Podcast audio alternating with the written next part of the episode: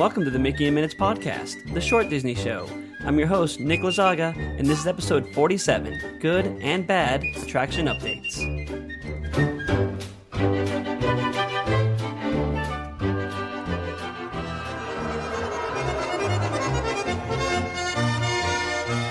Welcome to a most exciting adventure a breathtaking bobsled ride down the icy slopes of the majestic Matterhorn. To assist you in boarding your bobsled, we ask that you observe the seating diagram directly overhead. For your own safety, please remain seated with your seatbelt fastened at all times. And please hold on to hats and glasses. Thank you.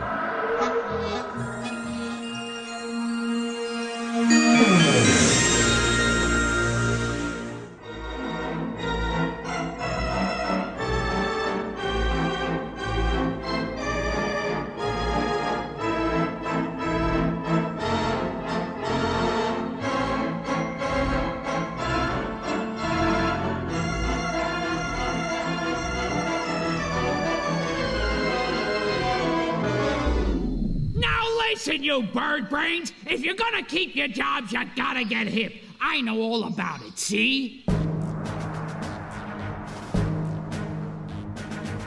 Disneyland will never be completed. It will continue to grow as long as there is imagination left in the world. That is a very famous quote from Walt Disney himself, seemingly giving the company permission to update and even replace attractions at the Disney parks whenever they see fit. But it seems like many Disney fans disagree with this notion, getting upset every time Disney touches one of their favorite attractions. And I'm not gonna lie, I'm very protective of some attractions too. Walt Disney also said, The way I see it, Disneyland will never be finished. It's something we can keep developing and adding to. I've always wanted to work on something alive, something that keeps growing. We've got that in Disneyland. It seems as though Walt Disney considered Disneyland like a sandbox of sorts a place that he can continue to work on, unlike his films, to which he said, A motion picture is different. Once it's wrapped up and sent out for processing, we're through with it. If there are things that could be improved, we can't do anything about them anymore. However, Walt also said something that seems to fuel the argument of leaving classic attractions alone. He said, I love the nostalgic myself. I hope we never lose some of the things of the past. So, with all that being said, I believe the Disney Imagineers take both of these ideas to heart when it comes to refurbishing and updating the attractions in the parks. Some updates and refurbishments have made the attractions even better than they were before, in my opinion, but some have yielded some pretty cringe-worthy results. So, on this episode, I'm going to talk about some of my favorite attraction updates and also some of the updates that probably didn't quite turn out the way Disney wanted them to. Now, everything in this episode is purely my opinion, and many of the attraction updates I'm going to talk about are somewhat polarizing, starting right off the bat with a modern update on a classic attraction, Pirates of the Caribbean. Disney legend and former president of Imagineering, the late Marty Sklar, once said, Pirates of the Caribbean has become the standard by which our guests measure every other attraction. But it's not a museum piece either. We want to keep adding to it and improving it like everything else. The attraction first opened in Disneyland on March 18, 1967, and it was the last ride that Walt Disney himself worked on for the parks. And that fact alone makes it feel untouchable, despite what Marty Sklar said. A similar but somewhat condensed version of the ride was later opened in the Magic Kingdom on December 15, 1973, with new versions opening in the overseas parks later. Pirates of the Caribbean has gone through many changes over the years, a lot of them making them more kid friendly. Some of these updates include the pirates chasing the women scene being changed to pirates chasing women who are holding food and drinks in 1997, as well as another scene with a pirate who was originally seen resting in front of a barrel that had a woman hiding in it while he held what was presumably some of her clothes, being changed to that same pirate holding food with a cat hiding in the barrel behind him. These changes were very small and honestly not even noticed by a lot of people, and they didn't really affect the overall story of the attraction. But the big update that I think made the ride better came in 2006 when the popular movie franchise that the attraction inspired turned around and inspired the attraction. The addition of several Captain Jack Sparrow animatronics brought new life and a cohesive story to the attraction. Now the ride follows Captain Barbossa and his crew on their search for Jack, while Jack is looking for treasure. I know many Pirates of the Caribbean purists didn't care for this change, but I really liked it because honestly, I'm a big fan of the movies. It also gives the new generation who grew up with the films a stronger connection to the attraction. So I definitely consider the addition of Jack Sparrow to the Pirates of the Caribbean attractions a great update. Next, let's stick with the classics and talk about another attraction that gets updated often, but that received a particularly spooky addition recently.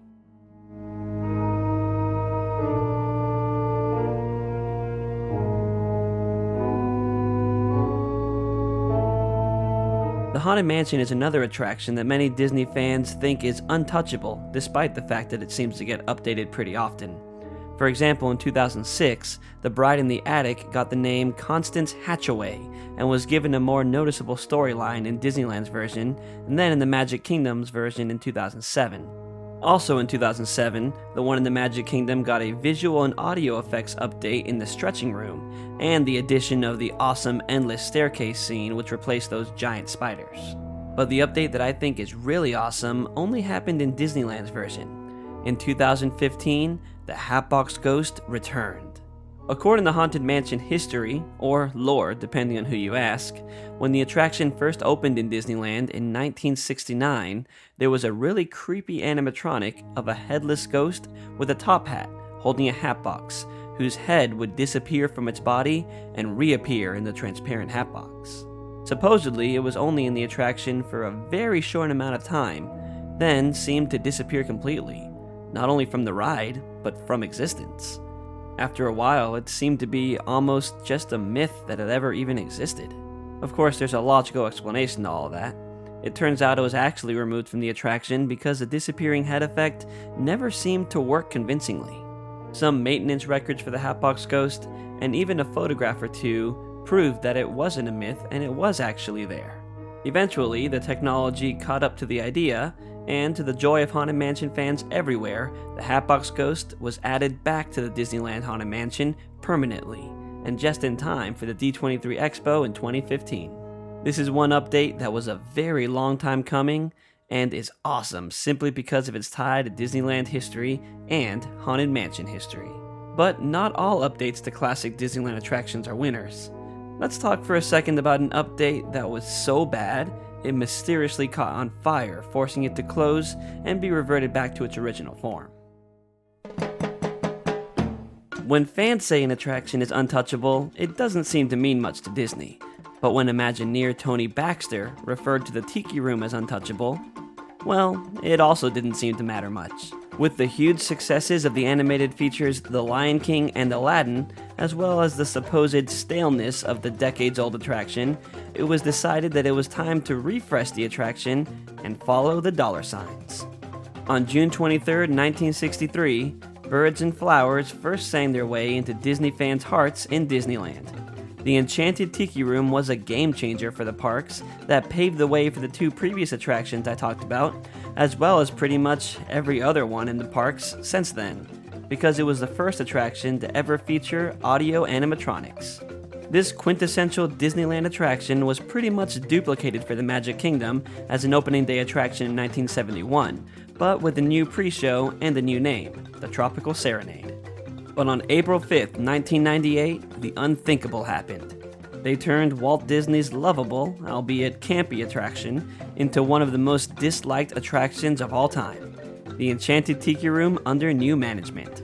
This new version began similar to the original until Jafar's annoying sidekick Iago loudly interrupts the classic Sherman Brothers song and starts singing about how the show is outdated and boring. Then Zazu from The Lion King tells Iago that he should stop. But of course, the show continues and, in true 90s fashion, instantly dates itself with the song choices and angers the evil tiki goddess Uh-Oa, as well as everybody in the audience. So Uh-Oa zaps him with magic and, ironically, burns him. Clearly, all the charm and whimsy of the original attraction were completely gone now, and replaced by a loud, annoying, and cynical new version that virtually no one liked. Then, on January 12, 2011, a small fire broke out in the attraction, supposedly damaging the Iago animatronic beyond repair.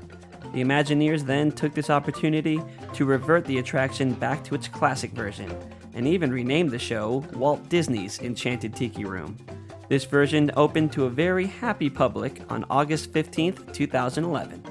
But it doesn't seem Disney quite learned the lesson that retheming a well liked attraction with an animated movie character for seemingly no reason would lead to fan backlash, because this wasn't the only attraction update to completely ruin the original version.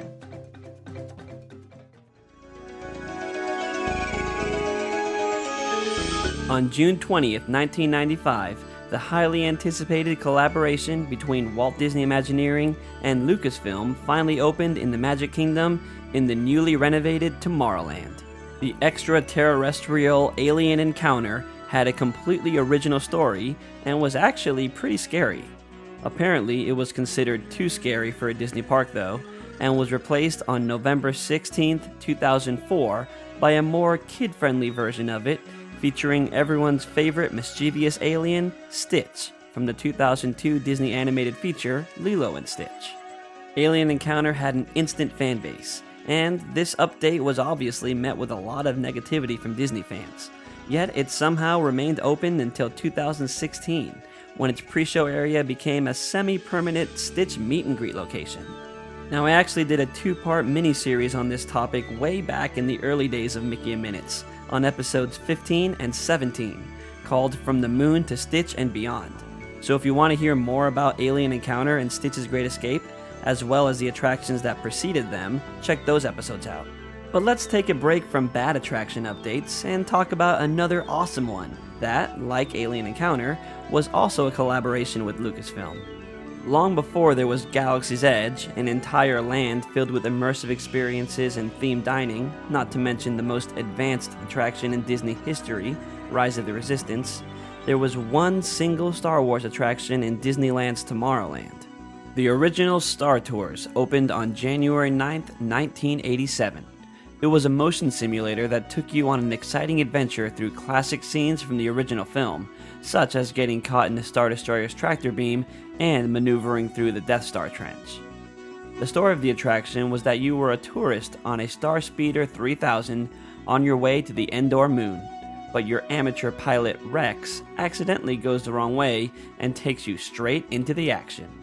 The attraction was instantly loved by Disney and Star Wars fans alike, so it was duplicated in Florida at Disney MGM Studios in December of 1989, in Tokyo in July of 1989, and in Paris in April of 1992.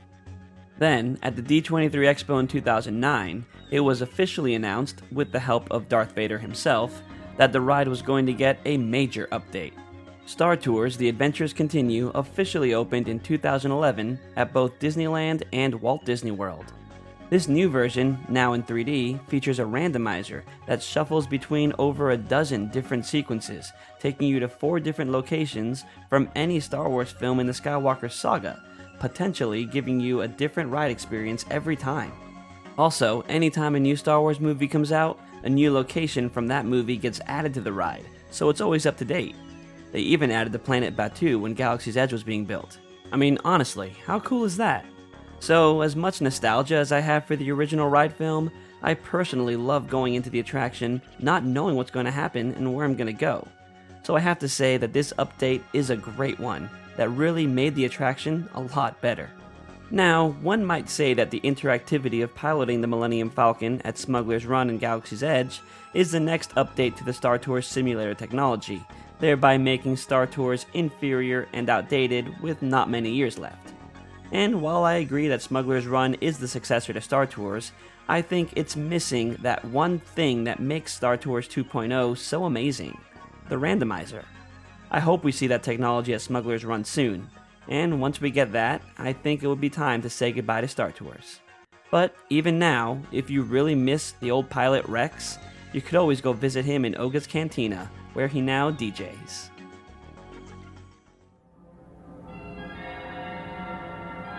Star Tours was not the only attraction to get a randomizer. The classic Twilight Zone Tower of Terror got a similar update that is equally awesome in my book. Back when it opened in Disney MGM Studios on July 22, 1994, The ride took you into a haunted hotel that is stuck in time and onto an elevator that took you 13 stories up, giving you an amazing bird's eye view of the park, then dropped you faster than the speed of gravity. But it only dropped you once. As if that wasn't thrilling enough, in 1996, a second drop was added with the tagline Twice the Fright. This was awesome, but still not enough. So in 1999, a third drop was added, and we were told to fear every drop. Then finally, in 2004, along with some new lighting, sound, and projection effects, a drop sequence randomizer was added, and the new tagline Never the Same Fear Twice. Now, every ride on the Tower of Terror is different, and you never know how many drops from various heights you'll experience. The ride system could even pull you down as fast as 39 miles per hour. This attraction has always been incredible due to its perfect theming and attention to detail and story but I definitely say that every time the Tower of Terror in Florida has been updated, it has become a better version of itself. I don't consider California Adventure's version changing into Guardians of the Galaxy Mission Breakout an update, although it does use the same ride system, since it's so drastically different than the original ride. It's not like they kept the same basic story and just changed the characters, like they did with Alien Encounter. But if you consider this an update to the attraction, do you think it was a change for the better? let me know on Twitter at Mickey in Minutes. I've never experienced Mission Breakout, so I can't really speak to it, but I hope that that change never comes to the Florida version, because I love the Twilight Zone theming so much. Also, Florida's getting Guardians of the Galaxy Cosmic Rewind, replacing Ellen's Energy Adventure pretty soon at Epcot, so I don't think we really need it. Now, there are so many more attractions with both great updates and not so great ones, so I definitely plan on revisiting this topic in the future but I wanted to end this episode with what I consider to be one of the best Disney Parks glow ups of all time.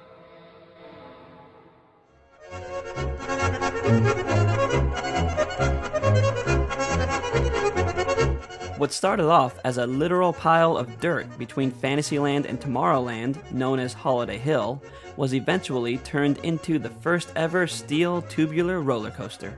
The Matterhorn is a Disneyland original and opened there on June 14, 1959. Walt Disney got the idea for a toboggan ride down the iconic mountain after he spent some time in Switzerland while filming the movie Third Man on the Mountain. So they built a beautiful mountain right where that pile of dirt was. Now, I know that doesn't really count as an update to the attraction, but those are coming. The Disney Skyway was already giving guests a bird eye view of Disneyland and passed right where the mountain was to be built. So instead of moving the Skyway, they built holes in the mountain where the Skyway would pass right through. This was a cool idea, but unfortunately, all the guests would see inside the mountain when riding the Skyway, or even while riding the Matterhorn itself, was the attraction's infrastructure that was hardly themed. It was left this way for a while, until the Matterhorn got a major refurbishment in 1978. The empty, unthemed interior finally got fixed up, with the addition of some icy caves and tunnels. The attraction also got one of the things that many people assume was always there the animatronic of the abominable snowman named Harold. He roars at the riders as they pass by and is almost synonymous with the Matterhorn now. It's hard to believe that he was added almost 10 years later. When the Skyway closed in 1994, the gaping holes that used to allow passage through the mountain were partially filled in, and a small tribute to the former president of the Walt Disney Company, Frank Wells, was added. Wells died that same year in a helicopter accident while returning from a ski trip. In his lifetime, he had completed all of the seven summits in the world except Mount Everest. So, an abandoned crate labeled Wells Expedition was added to one of the caverns in the mountain. The attraction continued to receive updates over the years to both the interior and exterior of the mountain to make it look more realistic. It also got new, more comfortable ride vehicles. And in 2015, it was updated with new animatronics, projections, and sound effects that all enhance the story and theming of the attraction. The Matterhorn is one of the most popular attractions at Disneyland, and its numerous updates took it from a literal pile of dirt to a hollow mountain with a roller coaster running through it to a fully themed attraction with audio animatronics. Now that's how you update a Disney attraction.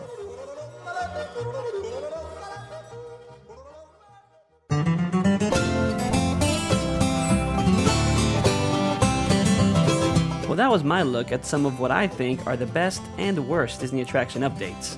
and there are so many more left to cover, so I will have to do a part 2 to this episode in the future. Let me know on Twitter at Mickey and Minutes what some of your favorites are, and I'll try to include them in that episode. And speaking of attraction updates, the internet broke today when it was announced that Splash Mountain at both Disneyland and Walt Disney World will be changed to a Princess and the Frog ride. I know this topic is very polarizing, but I will say that Splash Mountain is my favorite Disney attraction of all time, so I'm going to be very sad to see it go. Also, I think Tiana deserves better than an overlay of an existing attraction. As I mentioned earlier in this episode, it doesn't usually seem to go well when Disney overlays a popular attraction with an IP from an animated feature. I think they should start from scratch and not work around the existing track layout so they can tell a brand new story and we wouldn't have to lose Splash Mountain. Also, if they really wanted to overlay Splash Mountain, I think it could be pretty cool at Disneyland because it would match its neighboring New Orleans Square. But it's just weird placement at the Magic Kingdom. It would be great if they just changed Disneyland's but left the Walt Disney World version alone, like they did with Tower of Terror. But anyways, it's nice to see that Tony Baxter is working on the project. I'm sure he'll do great. He did, after all, do amazing work on Splash Mountain the first time around. Well, I hope everyone is having a great summer, and thanks so much for listening to the show, you guys. If you liked it, please rate it, review it, and subscribe to it on iTunes, and tell your fellow Disney friends about it. Look out for another episode very soon. You can follow the show on Instagram and Twitter at Mickey and Minutes, find us on YouTube for some Disney trivia and other fun videos, and check out mickeyandminutes.com for show notes, exclusive podcast episodes, and more. Thanks again for listening to the Mickey and Minutes podcast. I'll see you next time. Bye. Gonna put his foot in Brer Fox's mouth.